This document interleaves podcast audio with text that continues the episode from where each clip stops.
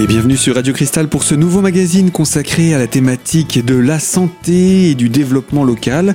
Le pôle des Vosges centrales avec le centre hospitalier Ravenel accueillait dans le cadre d'une conférence le docteur Patricia Bujon-Pinard, psychiatre, pour parler de la thématique du burn-out.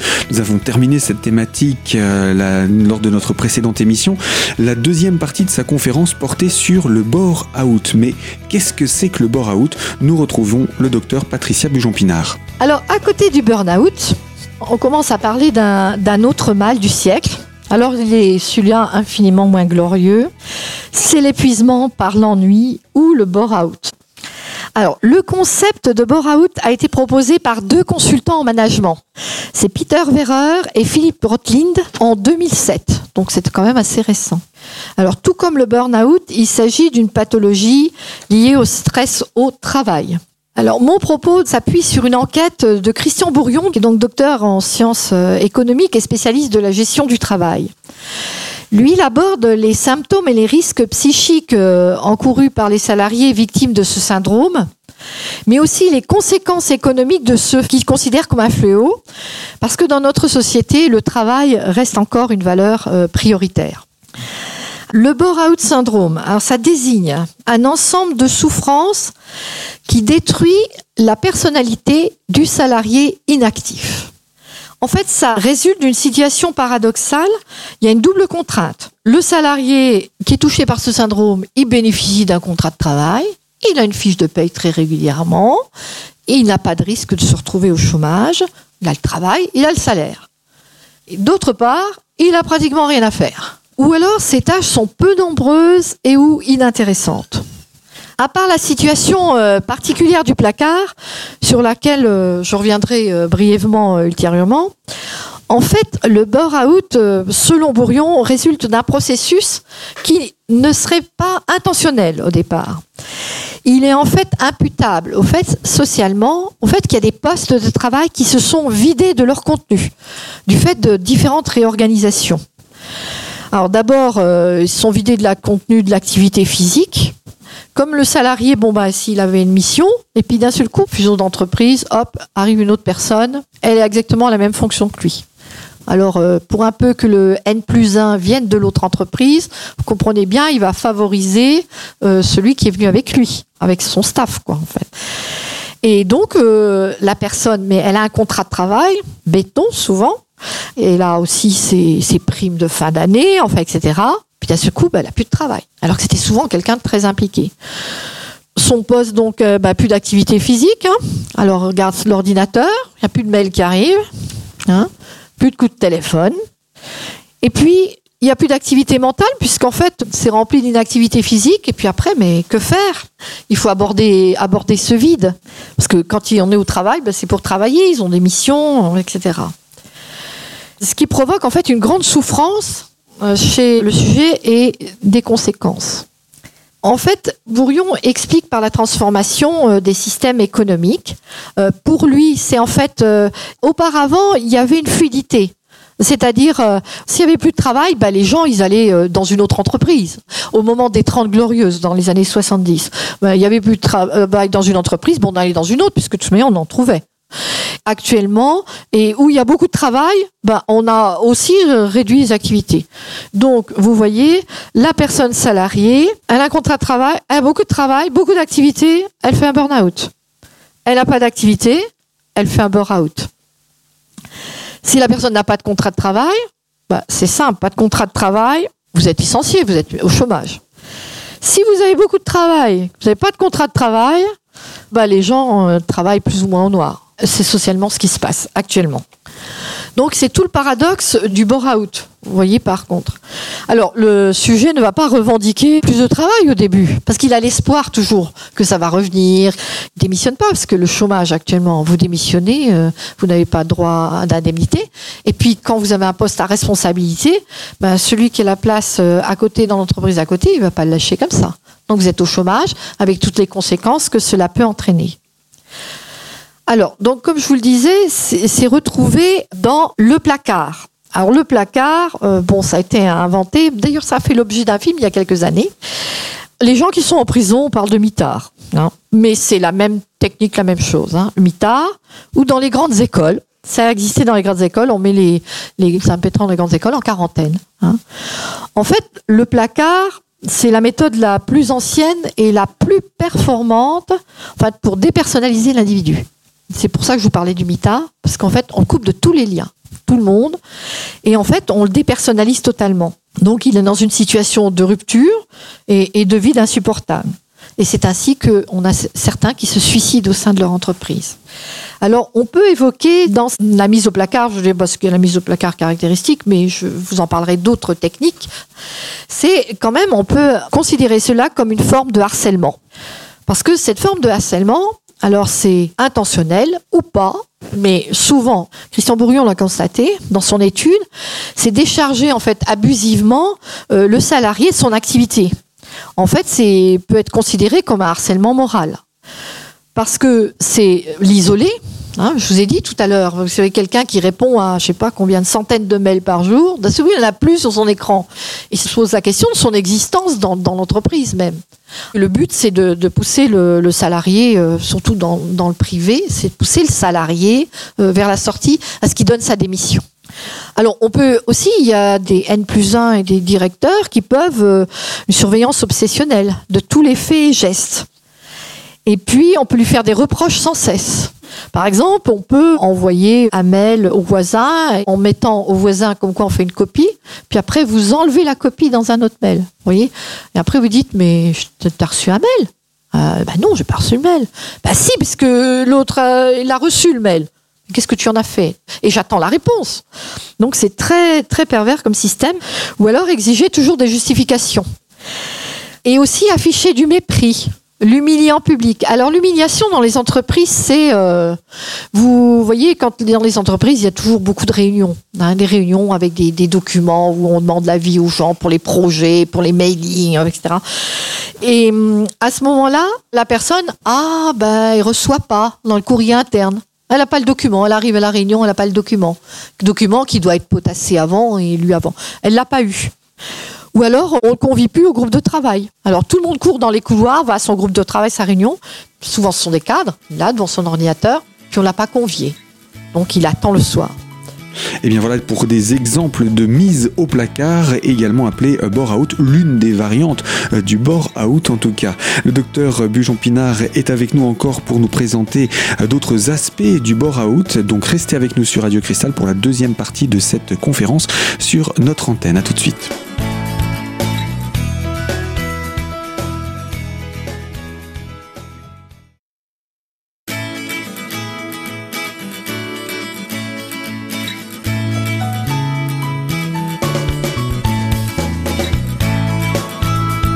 L'invité développement local et santé mentale avec euh, le pôle des Vosges centrales et le centre hospitalier de Ravenel en compagnie du docteur Patricia Bujon-Pinard, psychiatre, dans le cadre d'une conférence, entre autres sur la thématique du bore-out.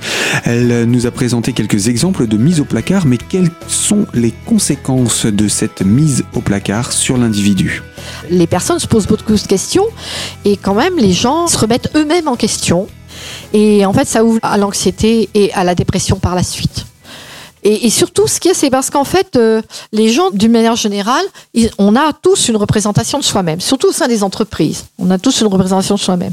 Alors, il y a des moments dans l'entreprise, on peut avoir une représentation de soi-même qui est un petit peu en décalage, c'est-à-dire un petit peu plus négative euh, euh, qu'auparavant, ou un collègue peut avoir une vision un peu négative de vous, mais si tous les autres, c'est à peu près normal, ça vous pose pas de soucis, je veux dire. hein. Mais si le décalage est très important, comme je vous disais dans mise au placard, là, hein, donc à ce moment-là, euh, la personne euh, vraiment euh, devient très anxieuse et déprimée parce que ce n'est pas tolérable. c'est la meilleure façon de, de détruire cette personne. Ça apparaît surtout le, le bore-out. Alors là, les gens apparaissent ont, des tous les phénomènes de stress pour le burn-out. Puis aussi, il y a des signaux de détresse. Alors souvent, ce sont des gens, ben, ils commencent à avoir, des- ils font soit des malaises, ça aussi, troubles musculo-squelettiques, les céphalées, euh, les douleurs physiques et les problèmes cardiovasculaires. Et comme souvent, ça touche des gens ben, qui ont euh, 40, 45 ans, qui ont, au départ ont eu une hyperactivité, euh, donc euh, ben, ils vont chez le cardiologue, enfin, etc. On leur trouve pas toujours forcément quelque chose, mais quelquefois, on peut voir carrément euh, des atteintes cardiaques dues à des phénomènes phénomènes de stress, si c'est trop souvent, trop longtemps, etc. Par contre, comme je vous disais, dans, le privé, je vous ai dit, c'est pour éviter de payer des indemnités de licenciement. Hein, ça, je pense que vous l'avez bien compris. La pratique managériale a mis au point d'autres techniques que j'ai découvertes grâce à la lecture euh, du livre de Christian Bourrion. Il y a aussi la technique dite de l'essorage. Ça se fait aussi dans les grandes entreprises euh, internationales. C'est-à-dire que c'est la métaphore en fait du linge dans le tambour de la machine à laver. Le sujet va alterner des périodes de travail intense et des périodes sans travail. Et de façon très importante, ça peut être dans la même journée ou dans la semaine. Ces capacités d'adaptation sont sans cesse sollicitées. Et donc, c'est le meilleur moyen de, je n'ai pas peur des mots, de tuer quelqu'un. Les techniques managériales, elles cherchent en fait à, soit le sujet, ben, il faut qu'il soit dissous, carrément, ou alors qu'il parte. Mais les gens n'ont pas toujours la force de partir. Par contre, dans la fonction publique, au niveau des grandes institutions de la fonction publique, hein, que ce soit euh, au niveau des ministères, Hein. Au niveau de l'électorat, euh, au niveau euh, départemental, euh, régional, on peut le voir. Et on peut trouver cette forme de mise au placard. Et ça, je veux dire, je vous en reparlerai tout à l'heure par rapport à, un exemple. Hein. Il y a le job vacuum aussi. Christian Bourrion dit, lui, carrément que ça peut être, par rapport au job vacuum, le placard peut être considéré comme bienveillant. parce que c'est le stade ultime, le job vacuum. C'est-à-dire, ça a pour objectif de pousser le salarié à démissionner, mais en vidant totalement tout contenu, comme je vous l'ai dit tout à l'heure. C'est-à-dire, ça touche surtout, malheureusement, c'est comme ça, ça touche surtout des cadres qui ont entre 40 et 50 ans. Un cadre dans une entreprise, vous savez bien, je veux dire au départ, euh, ils progressent, euh, ils s'investissent beaucoup, ils changent même d'entreprise. Enfin, c'était possible au cours des 30 dernières glorieuses, tandis que maintenant c'est plus difficile de muter d'une entreprise à l'autre. Hein, je vous parle dans, le privé. Et donc ça touche surtout les hommes et malheureusement ça touche aussi les femmes. Mais les femmes, c'est pas une question d'âge, c'est une question quand elles ont entre 15 et, et 15 ans, autour de 15 ans, il a fait une étude d'ancienneté dans l'entreprise. Alors, comme je vous disais, ça a été décrit aussi au sein des collectivités territoriales. Je précise bien les collectivités territoriales, pas la police, pas la santé, pas la justice, parce que ça, ces gens-là, on sait très bien, sont plutôt touchés par le burn-out, d'une manière générale. Hein. Je ne vise rien ni personne en particulier. Alors, je me suis permis de prendre un exemple qui a été largement, euh, bah, à l'époque, j'étais dans le Sud-Ouest, qui a été vraiment euh, évoqué. Le 4 mars 2010, alors que le terme de bore-out est pratiquement euh, inconnu, une chargée de mission des services euh, territoriaux rompt la loi du silence. Et elle écrit, elle publie un livre absolument débordé, ou le paradoxe du fonctionnaire. Alors en fait, elle avait publié sous le nom de Zoé Shepard. Et euh, ça a été publié chez Albin Michel. Et Ama Michel avait mis une bande rouge, je voyais bien un éditeur, euh, elle s'en expliquait qu'elle n'était pas franchement d'accord, mais c'était marqué en sous-titre, vous savez comme ils peuvent mettre sur les, bandes de couverture, c'est marqué euh, comment faire 35 heures en un mois? Donc vous voyez, en 2010, c'était en fait, euh, elle, a, écrit sous forme de roman tout ce qu'elle vit, avait pu vivre. Bien sûr, elle avait pris des tas de précautions pour qu'on la reconnaisse pas, puisqu'elle était chargée de mission, donc elle a un devoir de réserve, enfin, etc. Donc elle ne devait pas le dire. Elle a été identifiée en fait. Elle fut identifiée par un collègue, parce que c'est quand même quelqu'un qui a une forte personnalité et qui est très brillante. Et elle a été dénoncée. Alors au départ, elle devait avoir 12 euh, mois, je crois, en premier jugement, en conseil de discipline, 12 mois de suspension euh, sans aucune rétribution, enfin aucun émolument. Et par le président du conseil euh, régional de la région Aquitaine, ça a été réduit à 4 mois de suspension et 2 mois d'exclusion de la fonction publique. Vous voyez, c'est assez lourd pour quelqu'un qui en fait était jeune et qui voulait faire une, carrière et qui était promise à une grande carrière euh, dans la fonction publique. C'est l'affaire Shepard-Boulet. En fait, elle s'appelle Aurélie Boulet, puisque maintenant tout le monde la connaît. D'ailleurs, depuis, elle a réécrit d'autres livres. Elle a repris ses fonctions au Conseil régional d'Aquitaine le 3 janvier 2011. Et en fait, elle a repris et elle a quand même rencontré euh, au niveau du, du, conseil régional, parce qu'il faut pas quand même dire que tout est, est, terrible quand même. Elle a eu un N plus 1 et elle a pu faire remplir des missions et elle a quitté le service. Elle s'est retrouvée dans un autre service, c'était très bien. Et, je pense que c'est intéressant de le dire parce que c'est toujours difficile de revenir, que ça soit en burn-out ou, ou en bore-out, mais d'autant plus en bore-out. Alors, les symptômes du burn-out que j'ai donc rapidement balayés sont identiques au burn-out, donc je ne reviendrai pas dessus. Mais il y a des différences notables, mais il y en a surtout deux importantes. En fait, c'est le sentiment de culpabilité lié à l'inoccupation. Et ce bore-out euh, toucherait quand même 15% des salariés. Alors, pas assez de travail, des tâches peu stimulantes, bon, je passe, bon. Alors, ce qui compte, euh, c'est la culpabilité, elle vient parce qu'en fait, il y a la, la confrontation entre la frustration bah, de ne rien faire. Alors que souvent, c'est des gens qui ont fait des études, hein, je veux dire, et qui ont durement acquis leur poste, et qui ont énormément travaillé, et qui sont enthousiastes. Et en fait, une insatisfaction liée à l'inoccupation. Donc l'apathie apparaît, la fatigue, l'irritation. En fait, ça mène à la dépression. Et en plus, le sentiment de culpabilité, ça bien, peut mener euh, à la dépression. Ça, c'est caractéristique, le bore-out, ça multiplie par trois le risque d'accident cardiovasculaire. Ça, c'est clair. c'est des gens qui se font des infarcts sur le lieu du travail. Et après, il y a des gens qui disent euh, Oh, bon, c'est pas pourquoi il avait un infarct, il faisait plus rien. Il avait un poste en or. Voilà. Alors, la différence aussi que je, je ne vous ai pas citée là, c'est pas comme le burn-out qu'il faut s'éloigner du travail. En fait, c'est il faut s'occuper. Il faut une hyperactivité. Au contraire. Alors le sentiment de culpabilité, je voulais vous dire aussi, les gens le, ressentent alors qu'ils ont un salaire souvent important, ne s'en ouvrent pas et, la honte vient aussi du fait qu'ils ont un travail, un bon salaire et, un contrat de travail et qui bullent au bureau. Il y a un patient qui m'a dit, je bulle au bureau, quand je vois ma fiche de paye, je vais pas me plaindre quand même. Donc vous voyez, tout est là. Alors le risque, c'est l'inemployabilité. Parce qu'en fait, c'est pour ça que Christian Bourion considère que c'est plus grave que fait, le burn-out, parce que l'inemployabilité, c'est-à-dire que les gens perdent complètement leurs compétences puisqu'on ne les stimule plus, parce qu'au fur et à mesure du travail, ils acquièrent progressivement une expérience dont, ils servent, ils s'enrichissent, et l'expérience, ils l'acquièrent aussi avec les autres, avec qui ils travaillent, avec leur N plus 1, leur, les échanges, et puis euh, ils ont des réussites, tandis que quand vous ne faites plus rien, bah, vous n'avez plus de réussite, vous êtes en échec, et le risque, c'est que vous, vous stagnez complètement, et puis après, vous, vous êtes en dépression, vous avez des troubles, comme je vous ai dit tout à l'heure, de la concentration, alors pour vous, pour continuer à vous former parce que dans le monde actuel du travail, il faut continuellement se, former. Voilà donc pour les symptômes du bore-out, tant d'un point de vue médical, mais également à l'échelle humaine et plus particulièrement euh, professionnelle. Peut-on réagir face à ces situations de mise au placard, ces situations de bore-out? Eh bien, je vous propose d'en parler dans quelques instants, toujours en compagnie de docteur Patricia Bujon-Pinard, psychiatre invitée par le pôle des Vosges centrales.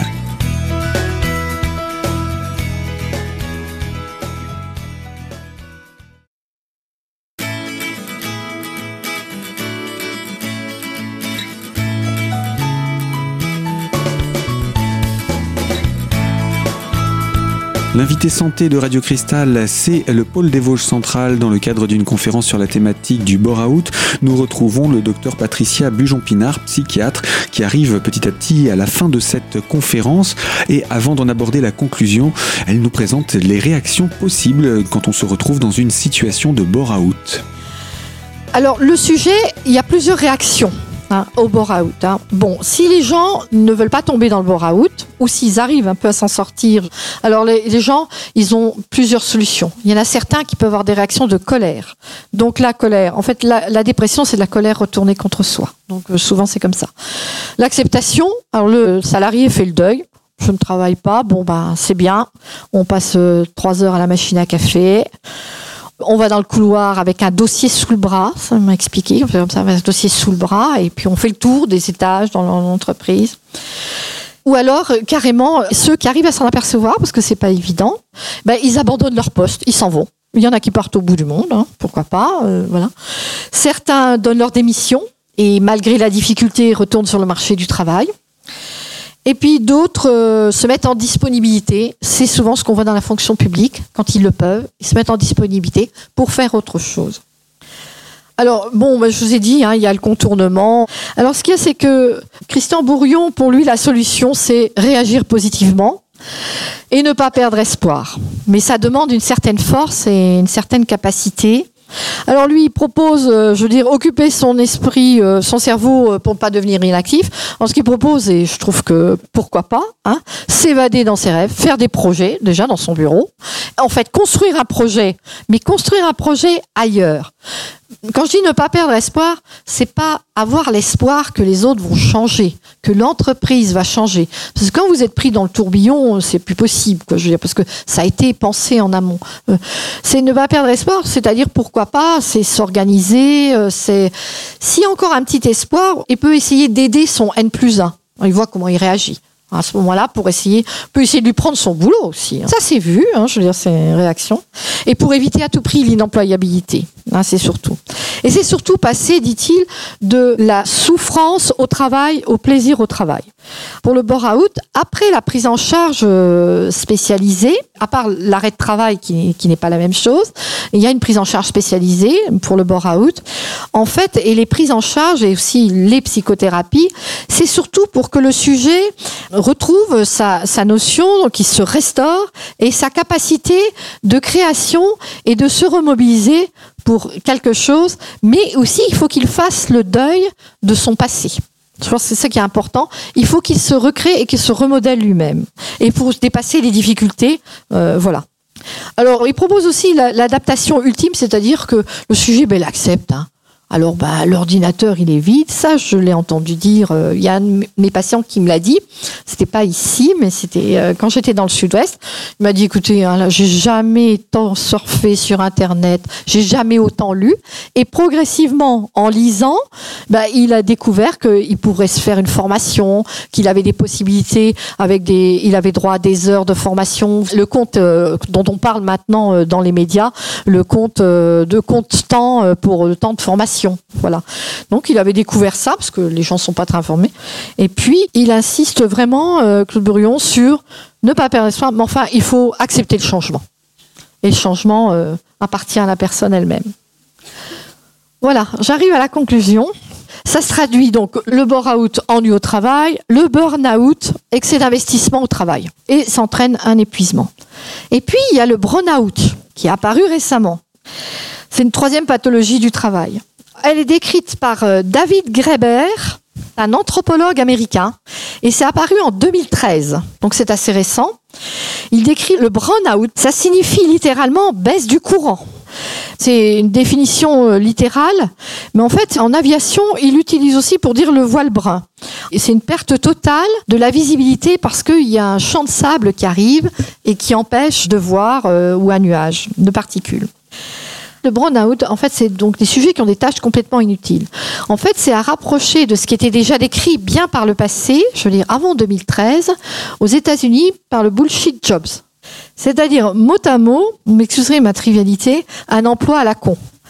Il faut entendre, en fait, plusieurs explications. Le sujet est l'assentiment d'être inutile, de faire des tâches dont il ne comprend pas la valeur. Par exemple, quelqu'un qui a fait euh, bac plus 10, je dirais, qui a fait des études, hautes études de commerce, et dont son patron lui dit, bon, bah, écoutez, aujourd'hui, vous allez faire des photocopies, vous allez faire du classement. Alors, au début, euh, c'est quand même difficile. Et en plus, euh, le salarié, euh, il s'est défendu pour rentrer dans cette entreprise. Vous savez, il y a des entretiens de motivation quand vous entrez dans une entreprise. Vous envoyez un dossier. Puis après, vous avez une série d'entretiens. C'est pire que pour rentrer à l'école psychanalytique, hein, je, vous le dis. C'est-à-dire, vous avez une série d'entretiens avec différentes personnes. C'est une pyramide. Euh, vous avez différents entretiens et puis on vous demande vos motivations, etc. Donc, l'entreprise, il faut que vous soyez prêt à l'épouser. Hein, je veux dire, euh, et à sacrifier tout, c'est comme cela. Donc, la personne qui le fait ne comprend pas. Donc elle se sent inutile et alors que quand on l'engage, on lui dit ben voilà, on, on, dit aux gens parce que maintenant c'est comme ça, on dit les points positifs pour quand on les a engagés, on leur dit les points qui pourraient améliorer, mais quand on l'engage, on lui dit ben voilà, on vous a engagé pour ça. Et en fait la personne très rapidement s'aperçoit qu'on les utilise pas ces points positifs. Donc elle se dit qu'est-ce qui se passe? Donc je suis complètement inutile. C'est surtout dans les secteurs du, du consulting, des ressources humaines, du management. Graber aussi euh, décrit aussi, il a rajouté un élément important qui me paraît très important, euh, un élément éthique. Ça a été décrit aussi par euh, Spears et Matt Salveson dans The Stupidity Paradox. Le burn-out, en fait, serait en opposition entre l'éthique personnelle, ça, ça me paraît un élément très important, entre l'éthique personnelle du sujet et ce pourquoi il travaille. Alors l'exemple qu'il cite, c'est par exemple un pacifiste qui va travailler euh, malgré lui euh, dans une entreprise d'armes. Et il y a perte donc du sens de son travail et carrément euh, perte de sens de bah, son identité. Et il y a aussi en fait le, le burn-out, en fait c'est une perte de l'estime de soi, une perte de ses propres valeurs. Donc en fait je pense que c'est à rapprocher du burn-out et du burn-out. On peut trouver plein d'autres mots, mais en fait, le résultat est le même. En fait, c'est la destruction de la personne dans son identité. Pour terminer, je dirais que lui, Philippe Zaviedja, lui, il propose aussi, et ça j'ai trouvé chez beaucoup de sociologues, mais pas que chez eux, il propose un changement radical. Il propose de s'arracher euh, de sa position, promotion, démission et un changement de poste. En fait, le remède parfait serait pour lui d'éviter la routine et de préférer le changement. Et eh bien voilà également pour le cas du brownout, peut-être moins connu, encore que euh, je pense que c'est quelque chose qui a tendance, hélas, à se développer. Et bien entendu, quelques exemples de solutions. Euh, la solution parfaite n'existant pas, bien entendu. Le docteur Patricia Bujon-Pinard euh, psychiatre et répondait à l'invitation du pôle des Vosges centrales et du centre hospitalier de Ravenel pour la présentation de cette conférence. Fin de ce magazine, moi je vous dis à très bientôt sur les ondes de Radio Cristal pour une toute nouvelle thématique. Петрович.